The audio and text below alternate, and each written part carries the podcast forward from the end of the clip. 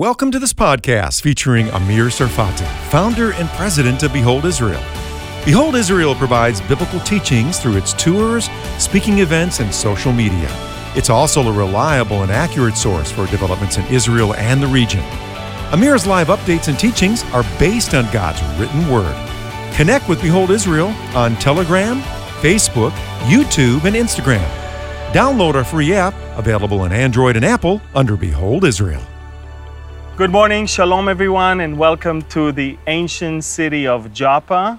It's, uh, it's a name that only in English uh, sounds weird, uh, Joppa. In Hebrew, by the way, it's not called Joppa, it's called Yafo. It comes from the Hebrew word beautiful. Yafa is beautiful, Yafe, beautiful. And there's no doubt that the name reflects the nature of this place. It is definitely beautiful. We're talking about a city located right on the shores of the Mediterranean, and we're about 30 miles south of Caesarea by the sea along the Mediterranean. And this is the, one of the most ancient harbors at uh, the time of the Old, of course, and the New Testament. When we deal with Caesarea by the Sea, we'll talk about it obviously with New Testament angle. This is no doubt an ancient Old Testament city that is first mentioned in the writings of Thutmose III, one of the pharaohs that had a conquest um, journey all the way here in the land of Israel, 15th century before Christ. We're, we're talking about more than 3,500 years ago that the name of this place is already mentioned in the ancient Egyptian writings. So the fact that it's mentioned 1500 years before Christ doesn't mean that it's only 3500 years old. It's much even older than that. But you can see that it is so important and it is so old that it is already mentioned in the writings of 3500 years ago. Definitely an amazing place. Today, about 60,000 people live here in this city, predominantly Jewish, of a Middle Eastern um, and, and, North African descent, but it is also, there's a sizable uh, Arab uh, community that lives here as well. It's one of those mixed cities. We've got four mixed cities in, in Israel today that are having both Jewish and Arab population living side by side peacefully. We've got Jerusalem, we've got um, Joppa, we've got Haifa, and we've got Beersheba. Um, and Joppa, of course, is a symbol of coexistence here in the land of Israel. Um, Joppa, by the way, is one city together with Tel Aviv. It's, there's one mayor over Tel Aviv and Joppa. In, fact, the name of Tel Aviv is Tel Aviv Joppa. That's the name of the city if you go to uh, check on you know, the official website. Now, when we talk about this particular city, we need to remember that this particular location is basically one of the oldest functioning harbors in the world. And uh, we're talking about it's a harbor today for fishing boats, but in the ancient times, even Solomon used this particular harbor to bring the cedar, uh, the cedars from Lebanon, floating all the way from Lebanon along the coast, and then brought from this place all the, all the way up to Jerusalem. In fact, this was the nearest harbor to Jerusalem. And that's why Jerusalem and Joppa enjoys a very interesting connection to the point that the, one of the most important streets in Jerusalem is Jaffa Street with the Jaffa Gate uh, in the old city. And one of the most important streets in Jaffa is the Jerusalem Boulevard. You see the connection between the cities. Now, we're talking about um, a place where we all we have Old Testament and New Testament events, of course. And um, the lesson we want to study today here in this city is related to the tribal allotment, basically, of uh, this particular place, and uh, as well as for two particular people who were originally from Galilee, but ended up right here for various reasons. So we're talking about a tribe, and we're talking about two people Old Testament and New Testament figures, both from Galilee, both ended up right here in this place. The tribe we're talking about is the tribe of Dan, and the people we're talking about is Jonah the prophet and Peter, Simon Peter, the fisherman from Galilee. So, first of all, um, I want us all to remember that um, disobedience is something that goes all the way back to Genesis 3. We can clearly see that um, the biggest downfall of the human of the human race is actually the lack of simple obedience. Simple obedience. And to, to what? To the commandments of the Lord. And what happened is uh, the serpent could see that and he attacked right there. And basically, what we see here is that God asked a simple request, and that was enough to see that the attitude is not thy will, but my will be done, basically.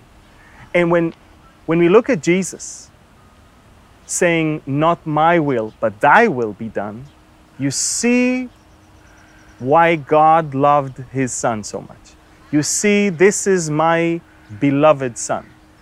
In fact, the one component that from the very beginning separated us, not only from the presence of God, but from the love of God, was the lack of obedience.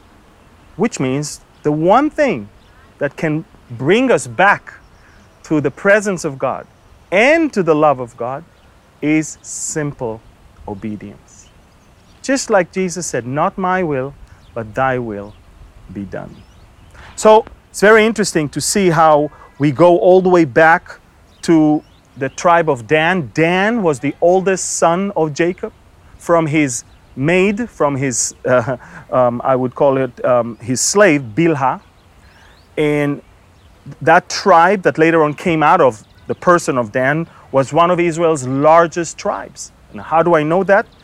Because we know that in Numbers 139, we're talking about 62,700 fighting men that came out of the tribe of Dan, second only to the tribe of Judah, that in, in, in, in verse 27 had 74,600 fighting men.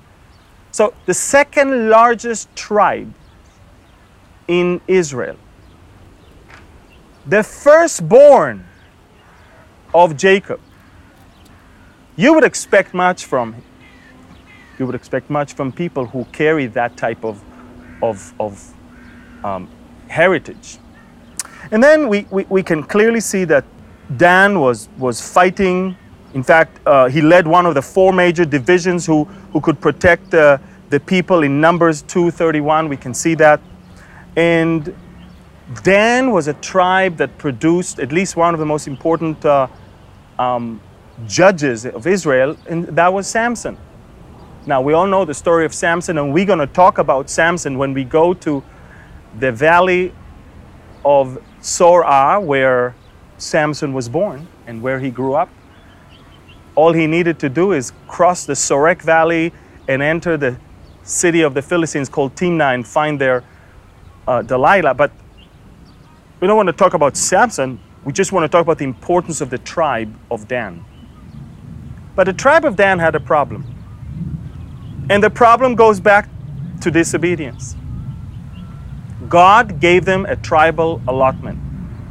And I have a question for you. When God gives you something, whether it's ministry, whether it's a spouse, whether it's children, you know, God gives you children. You don't choose them, trust me. When God gives you parents, in laws, when God gives you church members, friends, when God gives you wealth, when God gives you so many things in your life, then most likely, if it's from God, these are the things that you need to have. And they will play a significant role in various chapters in your life.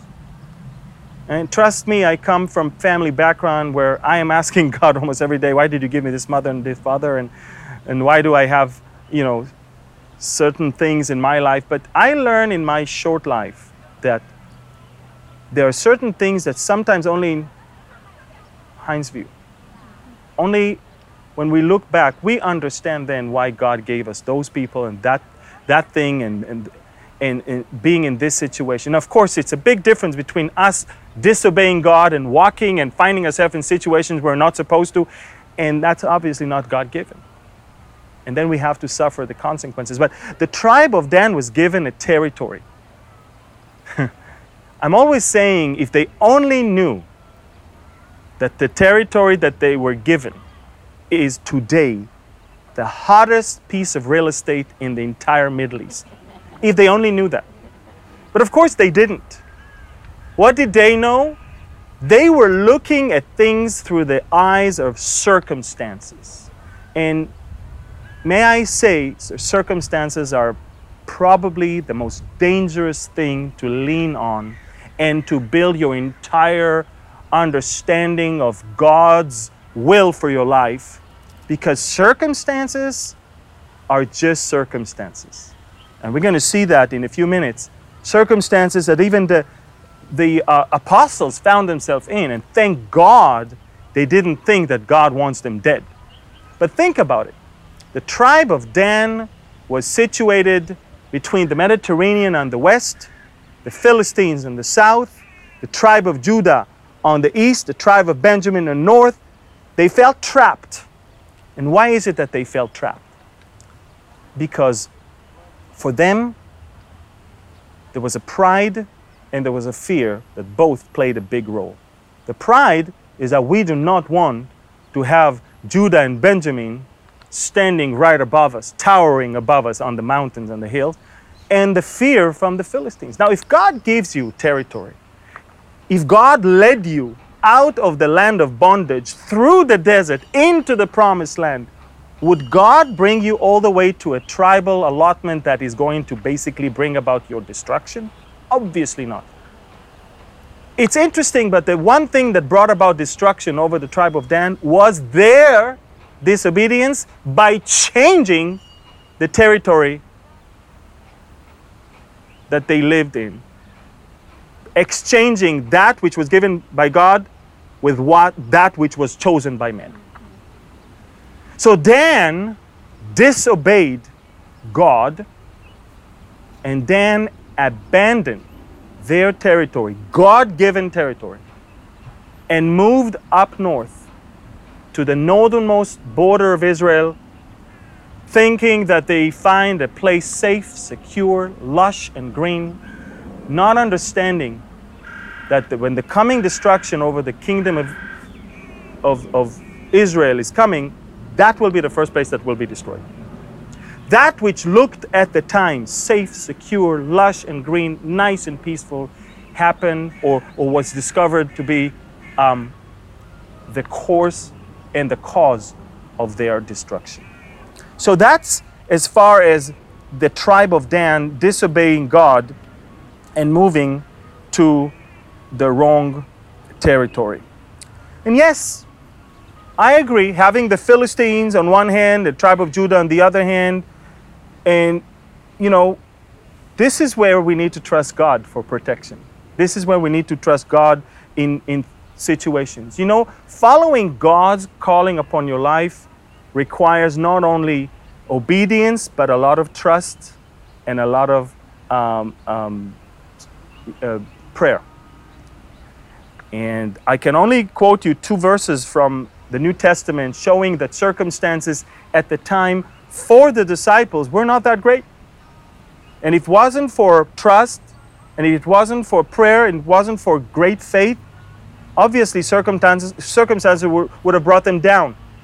In 2 Corinthians, in 1, chapter 1, verses 8 and 9, for we do not want you to be ignorant, brethren, of our trouble which came to us in Asia, that we were burdened beyond measure, above strength, so that we despaired even of life. Yes, we had the sentence of death in ourselves, that we should not trust in ourselves, but in God who raised the dead. It's amazing. The disciples found themselves in danger of death. It's not just a, uh, you know, I'm not having peaceful life. I'm not having rich life. I'm not having friendly uh, people around me. I am about to die. And they learn not to trust themselves, but to trust God, the same God who raised even the dead. And in James 1 2 through 8, my brethren, count it all joy when you fall into various trials, knowing that the testing of your faith produces patience. But let patience have its perfect work, that you may be perfect and complete, lacking nothing. If any of you lacks wisdom, let him ask of God, who gives to all liberally and without reproach, and it will be given to him. But let him ask in faith, with no doubting. For he who doubts is like a wave of the sea driven and tossed by the wind. For let not that man suppose that he will receive anything from the Lord. He is a double minded man, unstable in his ways. God wants pure faith. And it's not the type of faith of name it and claim it. Of I want a blue Volvo and a black Mercedes and, and, and I, I'm claiming it. And no, that's not the faith that God is talking about here. We're talking about faith in the calling of God upon your life, faith in the purpose of life that God gives you, not faith in the possessions that you want to have because of your eyes and your heart. So these are important things that we must, we must understand. Now, the judgment over the disobedience of Dan for abandoning their inheritance and adopting pagan idolatry introduced to them by Jeroboam in their temple at the city of Dan was basically a double one. So you understand, moving from their original inheritance all the way up to the northern part of the land, and, and later on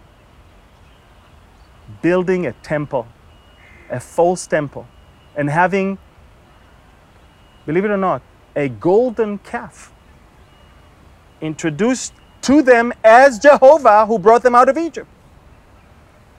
That was an amazing thing. The first thing is that the tribe was defeated by the Assyrians attacked between 722 and 723 BC. In the book of Revelation, chapter 7, we see the list of the tribes of Israel from which 144,000 sealed servants of God should come, and Dan is not even mentioned there. So it was a double judgment here. And you can see that your disobedience today can affect generations later on. For them, at the moment, they were destroyed physically. But for their future generations, they were deprived such a privilege even in the future time when God is going to use Jewish people from the tribes of Israel to minister to the world during the tribulation, when we are all gone. There will be only the work of evangelism done by these people. I count it as an amazing privilege that my own people who rejects God and Jesus today will be the main tool God is going to use to evangelize the gospel of Jesus Christ during the tribulation. Can you imagine? The same people of Israel that do not accept Jesus today will be the chief evangelists during the tribulation. Now, I, I think that I would be so proud to be part of that. Although I, I thank God I'm not going to be part of that. Being a Christian today means I'm going to be raptured, and that the same with all of you. However, you never know today when you reach out to a Jewish person, when you when you talk to a person, um, you know, of either Israel or the Jewish uh, diaspora around the world, when you talk to them about Jesus, I'm going to tell you something. You're sowing a seed that you may not even understand what it's going to bring forth.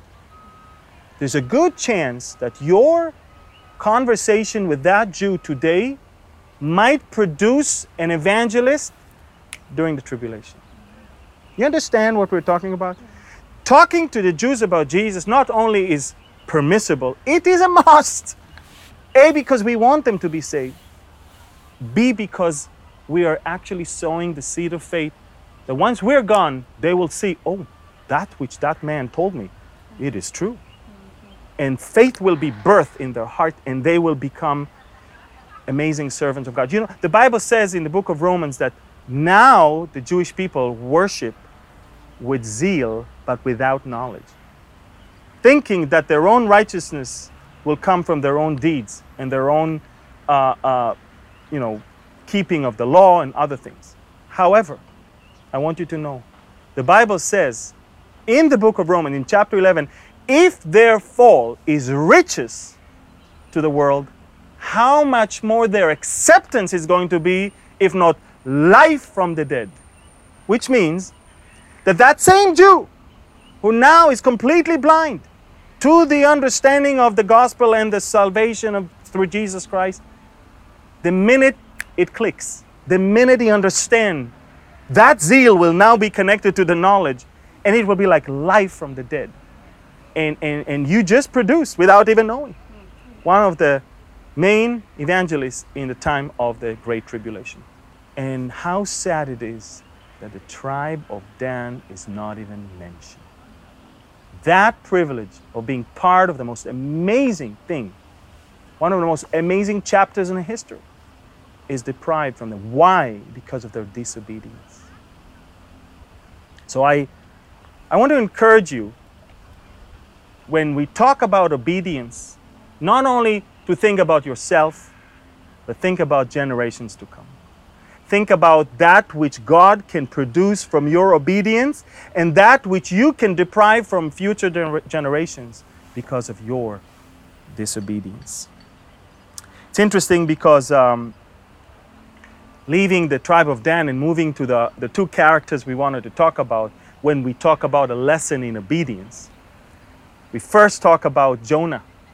Jonah comes from the area of Nazareth of today, and uh, the Bible calls his town Gat Hefer, which is right the outskirts of Nazareth of today.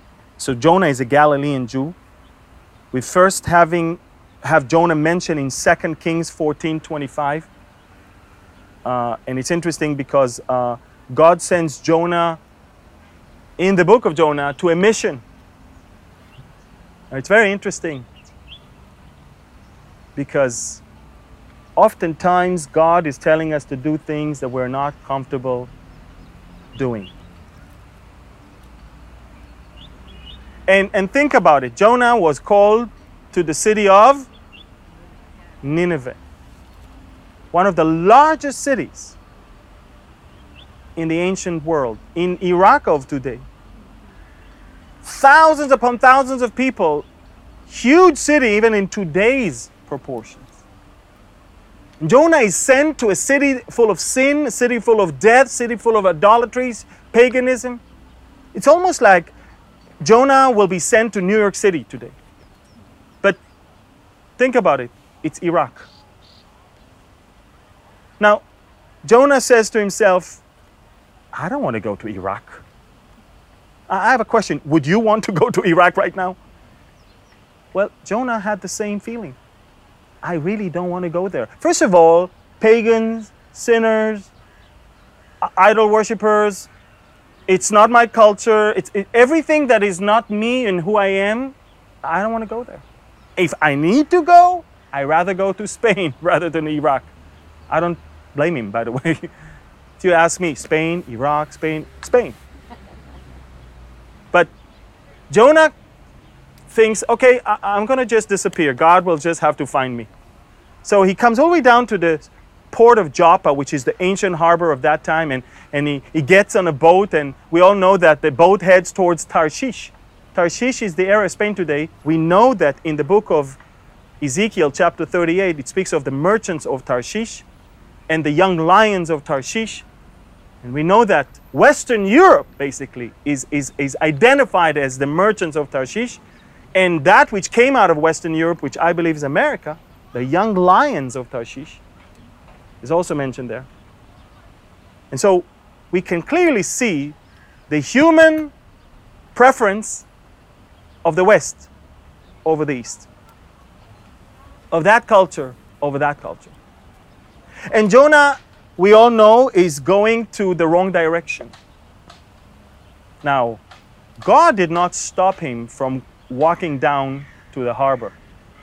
Not even from getting on that boat.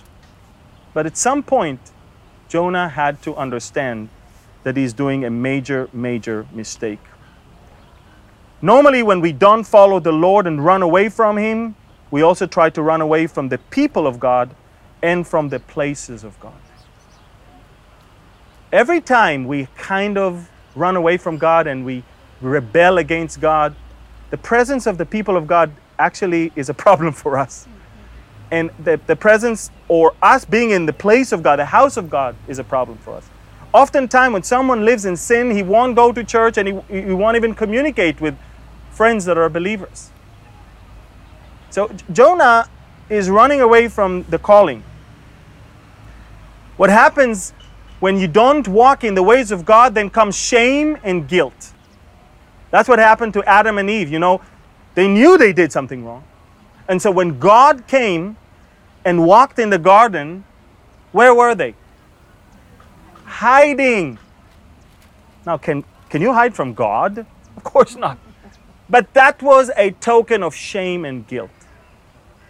I'm telling you, when you're hiding something, not 90%, 100% it's a wrong thing if you're hiding it. And so, we, we, we speak of Jonah trying to flee to Tarshish from the presence of the Lord in Jonah 1 3. From the presence of the Lord. The Bible says in Psalm 139, verses 7 and 8, David writes from his own experience Where could I go to escape from your spirit or from your sight? If I were to climb up to the highest heavens, you would be there. If I were to dig down to the world of the dead, you would also be there. You cannot escape from the presence of God. You can try. You can try to run away. And this is exactly the story of Peter. Jonah ended up being in the belly of the fish, and the fish, almost in the Hebrew, it's almost like vomited mm-hmm. right at the coast of Joppa. Once again, can you imagine? He, he left Joppa dressed nicely, and he came back to Joppa smelling not good. That's how you're going to smell if you go to the world. You're going to be back, and God will receive you, but you're going to smell terribly. You're going to a very bad place. And God graciously corrected him and brought him back. And Jonah is now ready to obey. We can summarize the book of Jonah in eight words Jonah, go. No, whoa. Jonah, go. Yes, grace. Jonah got it, and he went there. And the product of one person's ministry caused great and amazing revival in a sinful city.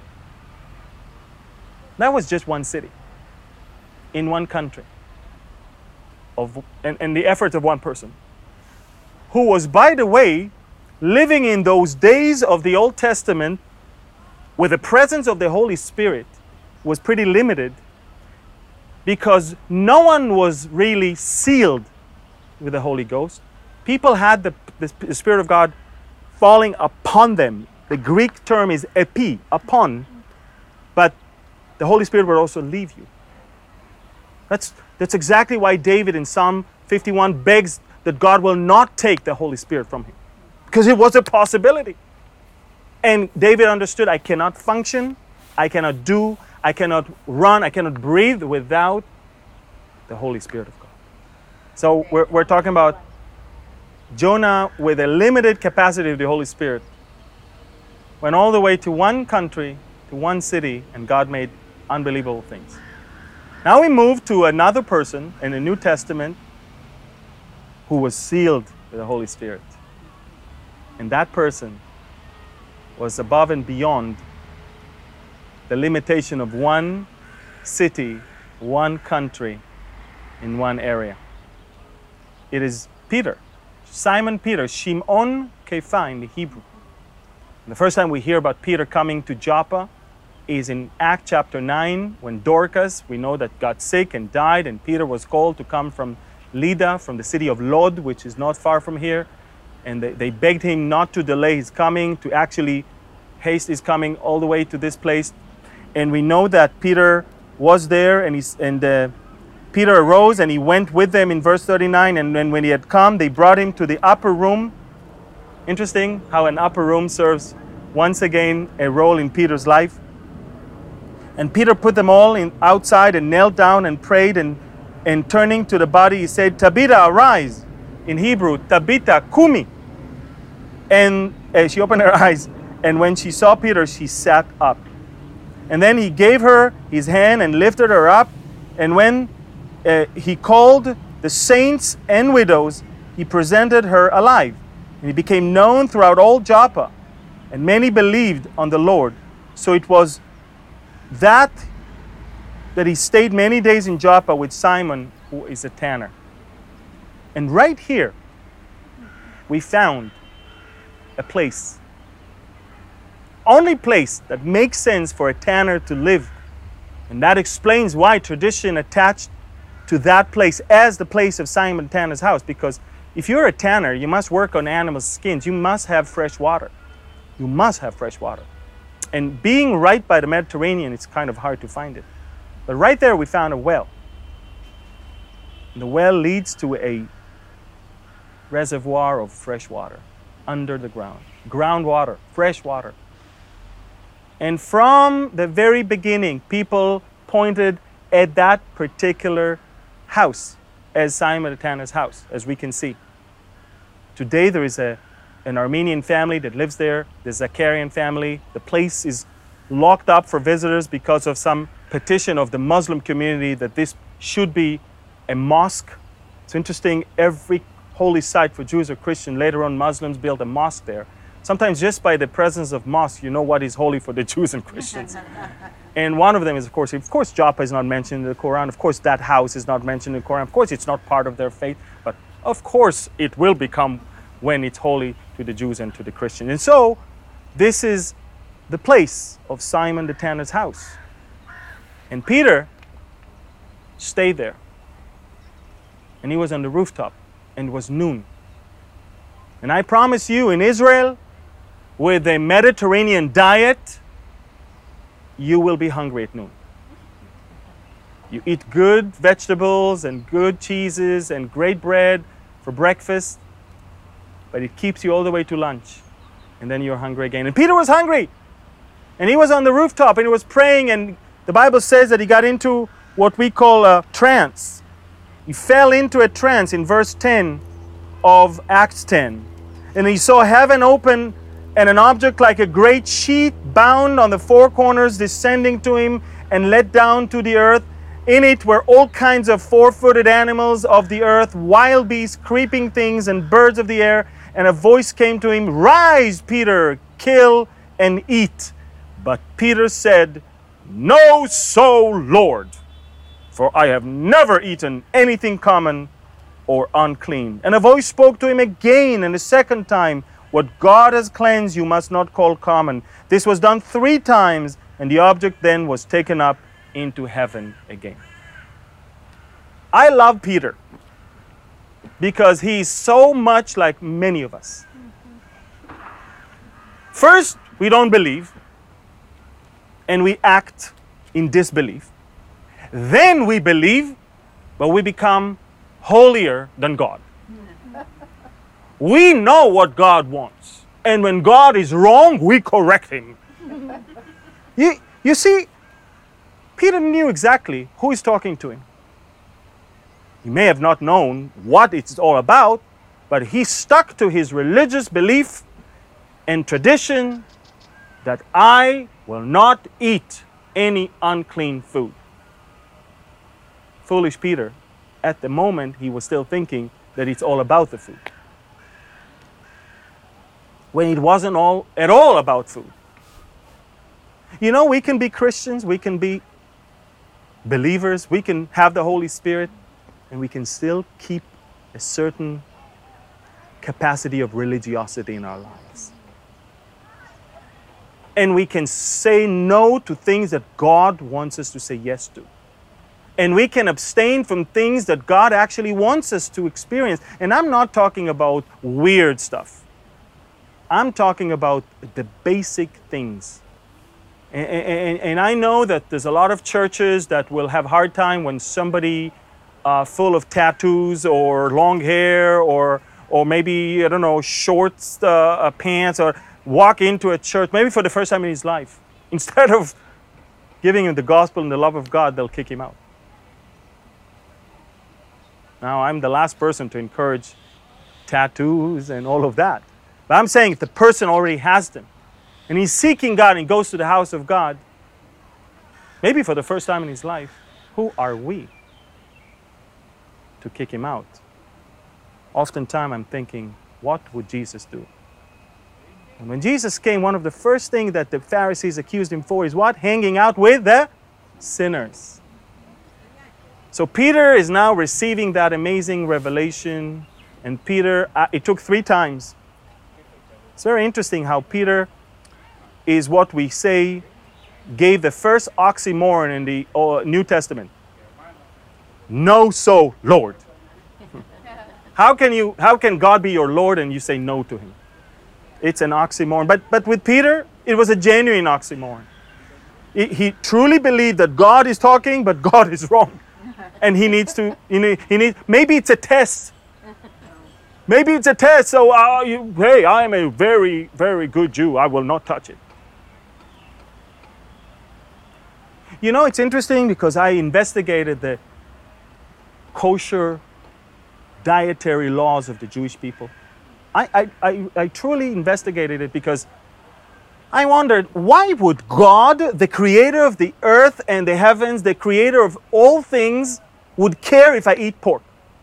I mean, to go that to the smallest detail of my life.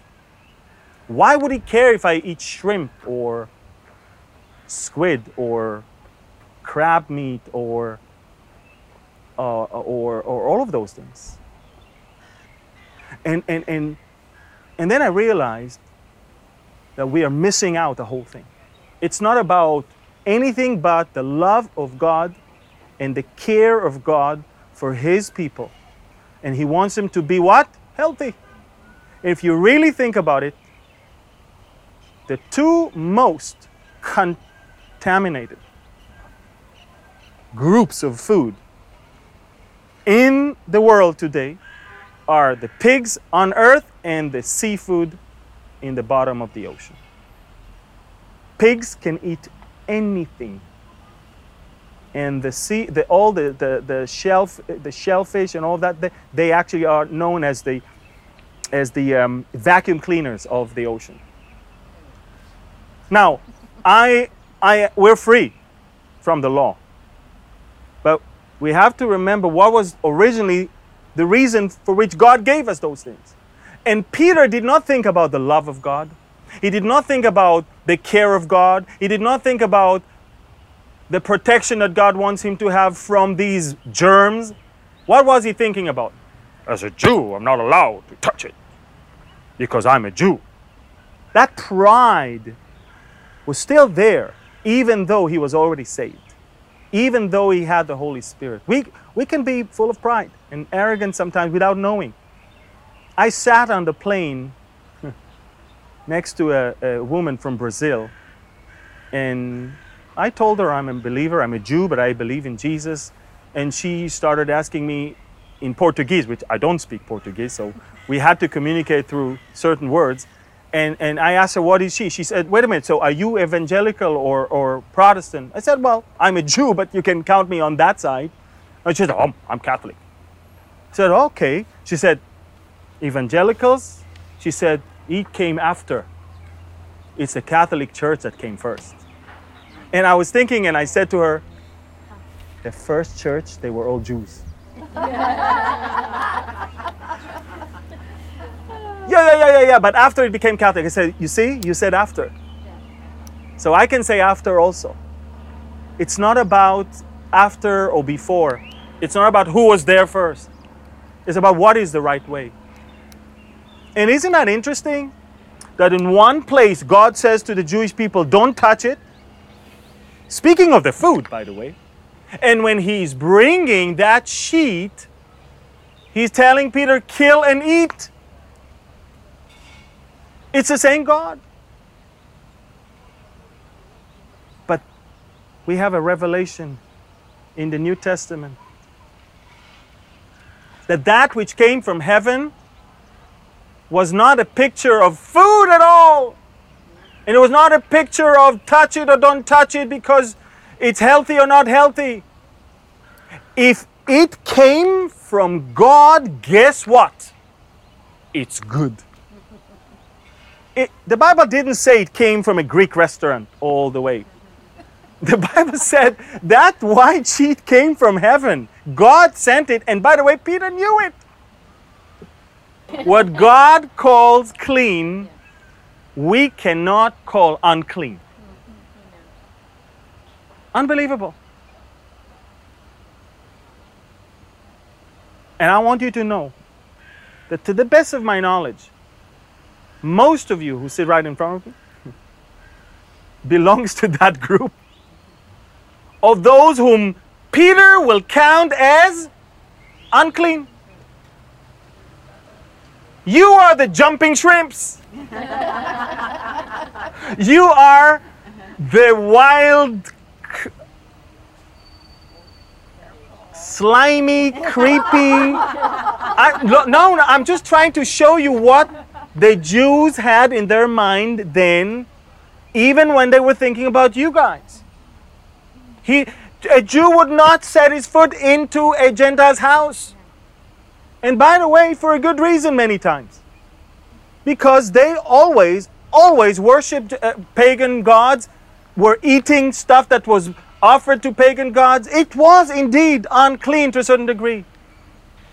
And this is why, when, when Peter eventually got it and went along with those soldier that was sent by Cornelius to take him all the way to Caesarea, a day and a half, two days walking distance. The first thing that happened when he walked into their house, they all bowed down and, and started worshiping him. And he said to himself, Oh, mama, I knew it. That's exactly what I didn't want to happen. He said, Get up, I'm not God. Don't worship me. Because in the pagan world, they are not used to the invisible, omnipresent, omniscient, omnipotent God. They're used to see sculptures, people. They need to have the visuals. And Peter walks in, he's probably the messenger of God. Look what they do to the Pope today.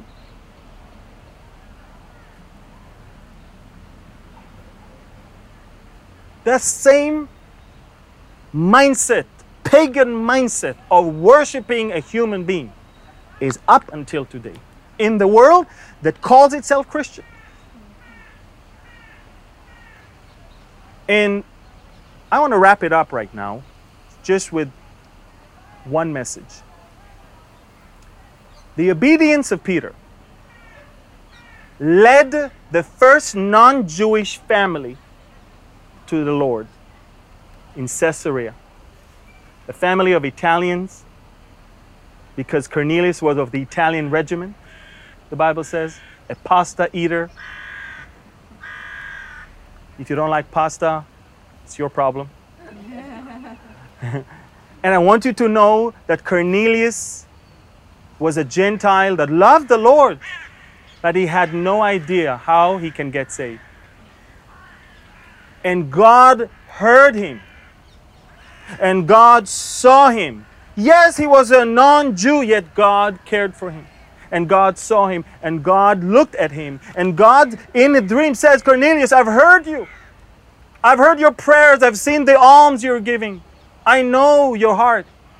Therefore, send guys to Joppa and get Simon, whose surname is Peter. And he's there in Simon the tanner's house, and bring him over. He'll share with you the good news. And Peter I'm thinking, I'm guessing, did this. all right, I'm going to have to do it. I'll do it. And he walked all the way and he stepped into a Gentile's house and he shared the good news and they all got saved. They're all filled with the Holy Spirit. And what happened is Peter is, is dumbfounded. He had never seen anything that. Now, bear in mind, he's seen people resurrected from the dead. He's seen people who are blind seeing now. He's seen amazing things.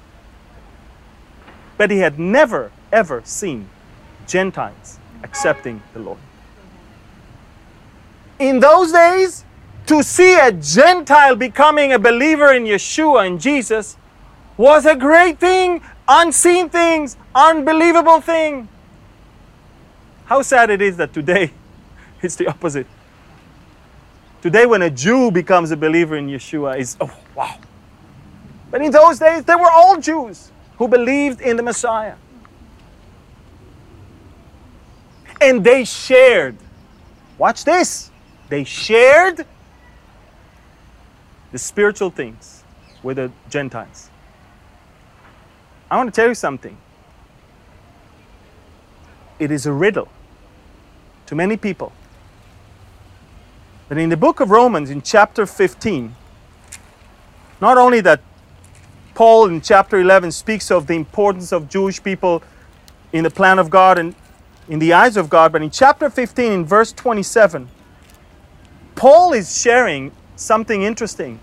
Paul says in verse 25, But now I'm going to Jerusalem to minister to the saints. He's going to Jerusalem to minister to the believers amongst the Jews, the saints, the Jewish believers. And look what he says. For it pleased those from Macedonia and Achaia to make a certain contribution to the poor among the saints who are in Jerusalem. Now look in verse 27 I'm giving you an enigma. I'm giving you a secret right now. I'm giving you actually a mystery. It pleased them indeed, and they are their debtors. Why? For if the Gentiles have been partakers of their spiritual things, their duty is also to minister to the Jews in material things. By the way, in other translations, it says, For if the Gentiles were shared by the Jews, then they should share with them the material things. Peter shared. You remember, Peter says, Gold and silver and gold I have not, but I can give you Jesus Christ. He wasn't a rich man. You don't have to be a rich man to save souls. God saves the souls. You, just have to share. And Peter, all he did was obedient to the calling of God, which was very inconvenient, unorthodox, very, very strange in his eyes. And Peter took the message of salvation to the most odd, inconvenient, he's non territorial, and he shared it with the people he thought they're the least. Bear in mind, from there the gospel took off. From Caesarea, the, the harbor of Caesarea was the pump of the gospel to Asia Minor and later on to Western Europe and then to the whole world. The obedience of one man on, on a rooftop in this very city, right here in ancient Joppa, produced faith held by millions of people around the world today. Not limited to one city or to one country or not even to one continent. So,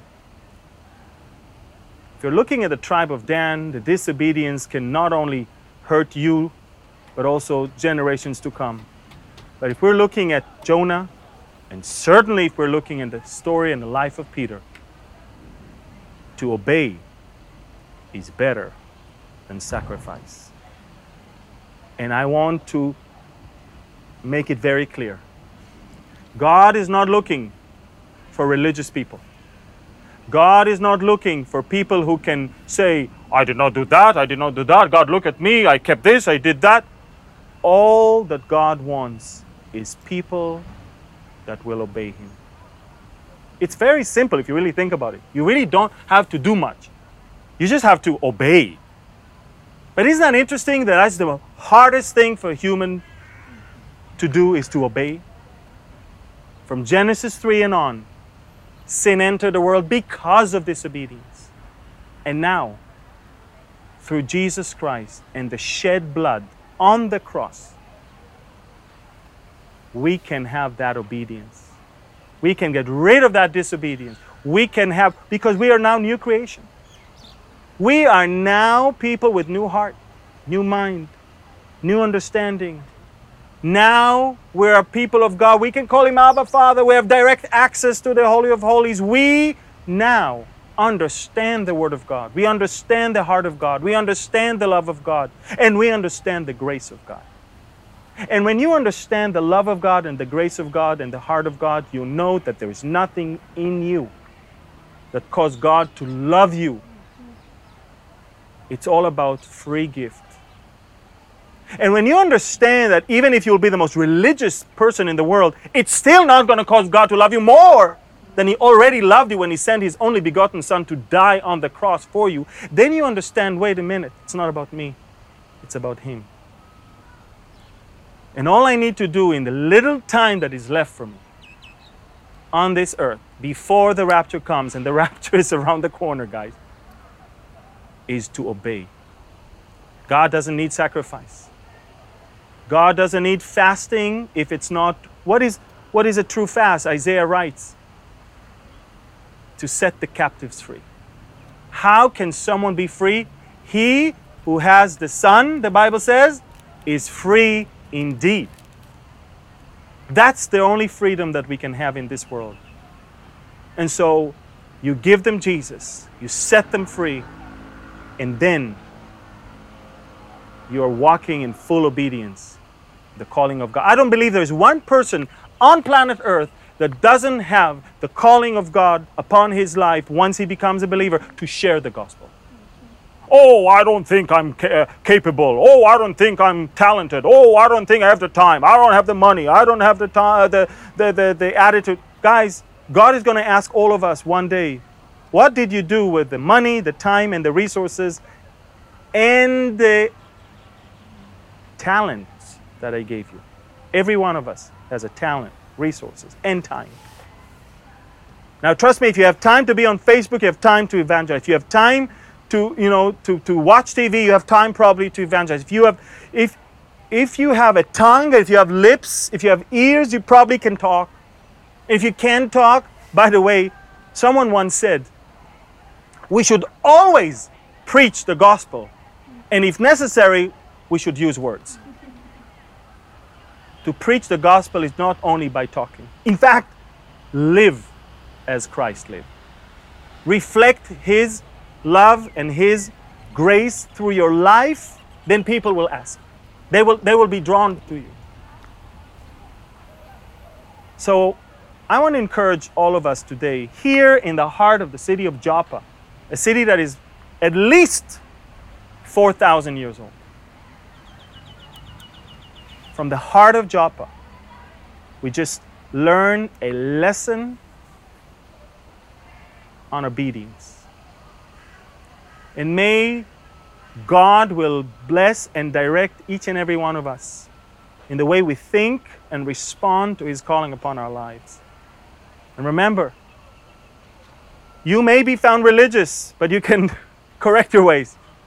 Because He's going to call you second time and third time. And once you get it, act upon it. And sometimes things will f- sound weird to you.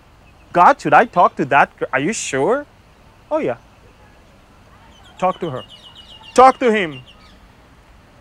You won't believe it how open people can be if we only talk to them. How lonely people are. I get hundreds of messages every day on Facebook, on emails, on, on, on different platforms of the social media. People are lonely. People are desperate. People want to know the love of God. People know, want to know the plan of God for them. But all they need to do is be in the Word, trust the Lord, and listen to Him. Unless you surrender your life, unless you are born from above, Born again. You know, the first birth means nothing. Everybody's born first time. The second birth means everything. And it's the second birth that not everyone gets to experience. The first death, everyone, most people will have. It's the second death we want to escape. So we need a second birth so we can escape the second death. And in order to do that, we need to respond, to obey, to believe, and to follow God. If you really think about it, it's not that hard. All it takes is humility, and all it takes is um, to soften our heart so we can hear Him. Let's pray. Father, we thank you so much for a lesson on obedience that we can have both from the stories of the tribe of Dan, a lesson of disobedience and the consequences of it, and of course from the lives of Jonah and Peter. And maybe Jonah, being such an inspiration, was the reason why Peter was called Peter Bar Jonah, Peter, son of Jonah. We, we thank you, Father, for the lives of these two great men we thank you for the difference that they made. We thank you, Father, that all you care about is not sacrifice, it's not religion, it's not tradition, it's not how we are, but for us to focus on who you are. To obey is better than sacrifice. We thank you, Father, and we bless you this morning from the heart of the city of Joppa. And whoever listens to this message, whether it's here now or back home watching this DVD or online, Father, reveal yourself to all people who seek sincerely your ways. May they all understand that it is only through Christ and Christ alone, and through having been born again from the Spirit, that they can have a new, new life, new heart, new mind so they can hear the Word of God. And that your word will not be anymore on, on books, but also but actually, as Jeremiah the prophet said in chapter 31, verse 31, it will be written on the plates of their heart. We thank you, Father, for the Holy Spirit. We thank you for the Comforter. And we thank you for your great promises that we have if we indeed obey you. We ask all of this in the name of the one who obeyed you all the way to the cross. The one who said, Not my will, but thy will be done. And that's what we want to say today from the heart of Joppa. Not our will, but thy will be done. In the name of Yeshua, Jesus, we pray. And all of God's people say, Amen. Thanks for listening to this podcast featuring Amir Tsarfati, founder and president of Behold Israel. Connect with Behold Israel on Telegram, Facebook, YouTube, and Instagram. Download our free app, available in Android and Apple under Behold Israel. Amir's teachings can be found in multiple languages. You can also visit our website, beholdisrael.org.